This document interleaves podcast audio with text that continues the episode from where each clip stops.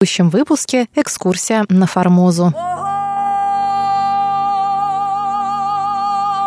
Момент очень трогательный. Это письма самого Ибиса, потому что он пишет из Германии, пишет из Пизы.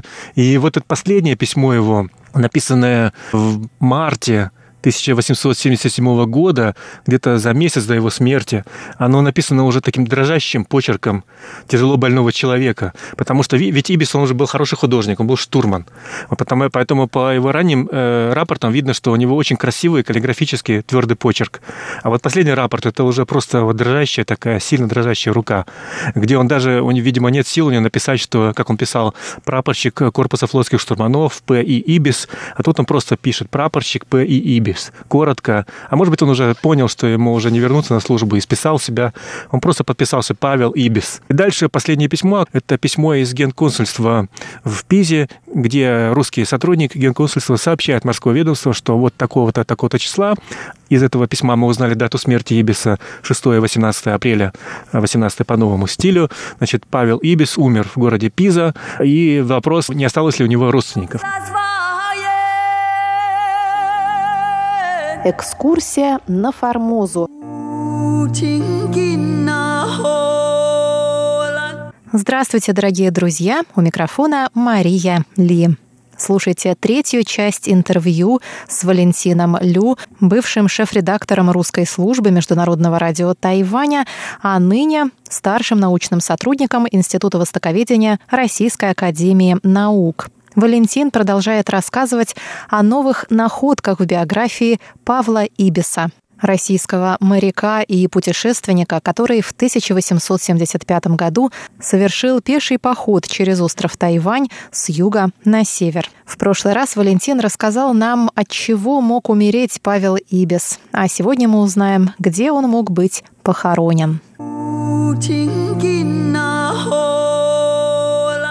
Где-то через месяц из морского ведомства ответили, что да, есть родственник, это младший брат Фридрих Ибис, который тоже служит кондуктором, тоже является штурманом русского флота. То есть он пошел по стопам своего старшего брата, был всего на два года моложе Ибиса и всего на 2-3 года пережил. Он тоже не дожил до 30 лет. Такая была работа. Вот. И стало ясно, что Ибис похоронен в Пизе, потому что вряд ли его там отправляли на родину. Он был бедный офицер, тративший все свои деньги, включая годовую премию за кругосветное плавание, Казани на лечение. Вот стал вопрос, где же он похоронен? В Пизе или в портовом городе Ливорно?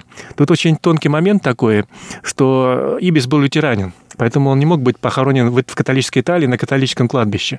И вряд ли он был отправлен домой, потому что, ну, куда его отправлять? В Эстонию, что ли? Где жили его родители крестьяне, там, или в Петербург, который не, не был для него дома, он просто там учился. Я предположу, что он похоронен либо в Ливорно, либо в Пизе но думал, что, скорее всего, в Ливорно, потому что там было больше иностранцев, больше не католиков, лютеран, и, скорее всего, именно там, на кладбище, он должен быть похоронен.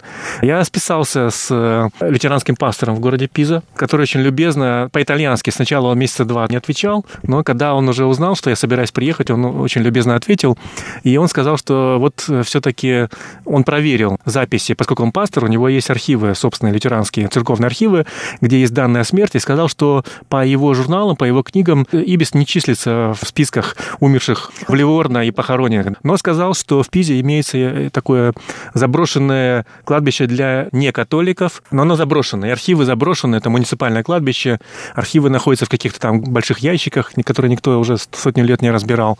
В феврале этого года я как раз был в Риме и специально нашел день из Рима поехал на поезде в Пизу через Ливорно, чтобы познакомиться с этим пастором и посмотреть на это кладбище по приглашению пастора, с которым мы очень мило встретились. Он он мне отрядил 4 или 5 человек в помощники. Очень интересно было. Мы пошли на это кладбище.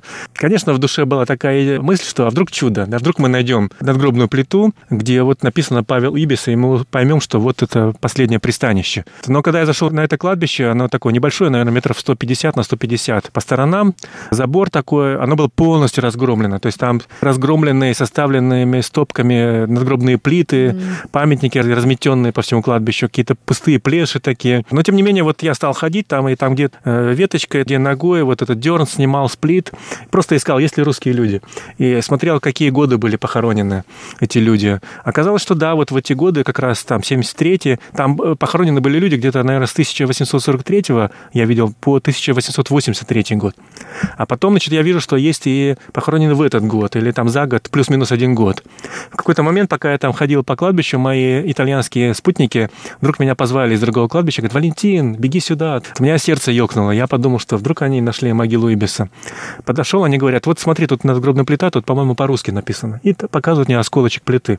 На самом деле там были русские буквы, фамилия. К сожалению, не Ибис. Чудо не случилось, но это было очень полезно, потому что там было какое-то такое окончание фамилии, явно не русское.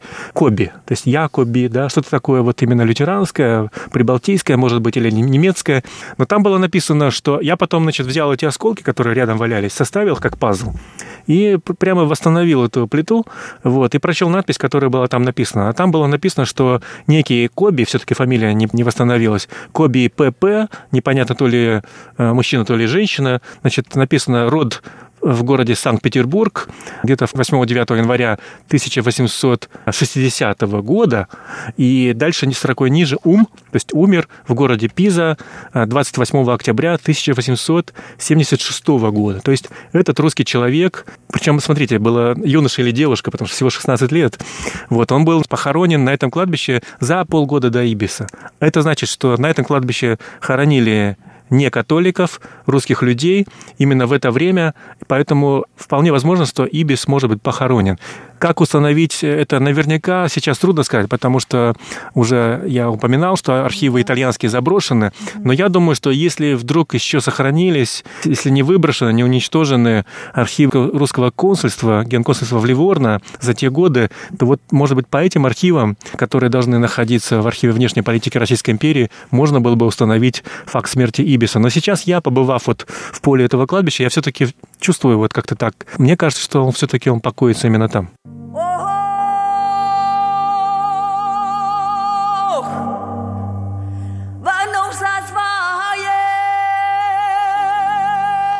То есть эта история все-таки еще не окончена, и, скорее всего, она принесет еще нам э, много сюрпризов. Да, вот такой сюрприз в виде становления места, где похоронен Ибис, он еще впереди. Но вот э, я еще хочу сказать, что в феврале 2000 2017 года, когда мы открывали выставку в Центральном военно-морском музее в Петербурге, там было много гостей, там были тайваньские студенты.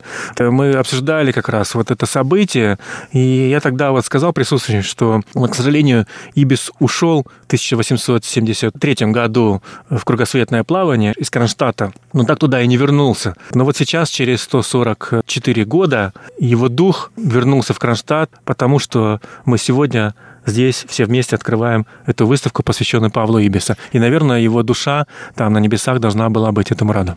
Валентин, это исключительно благодаря вашей инициативе, благодаря вашему горячему интересу к этому человеку. Какая-то вот рука судьбы руководила вами. Да, это и судьба какая-то там тоже, которая меня лично связала с Ибисом, потому что я как историк, я чувствую какую-то такую историческую связь вот именно с этой персоной. Угу. Вот. И поскольку я медиевист изначально, у меня вот несколько таких исторических фигур, культур, которые в Китае, там, и не только в Китае.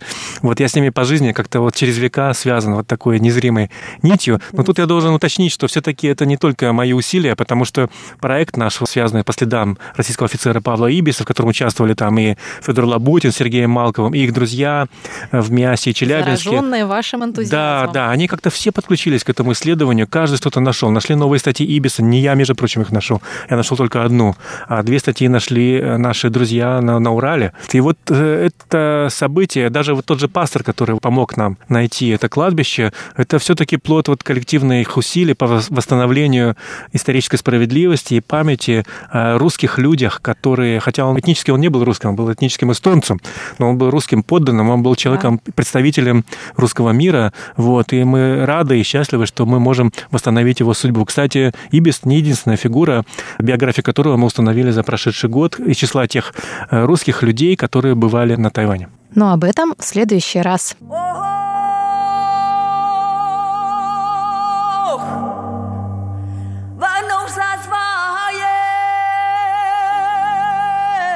Уважаемые друзья, вы прослушали третью часть интервью с Валентином Лю, бывшим шеф-редактором русской службы МРТ, а ныне научным сотрудником Института востоковедения Российской академии наук. Заключительную часть интервью слушайте в следующую пятницу. С вами была Мария Ли. До новых встреч на волнах Международного радио Тайваня.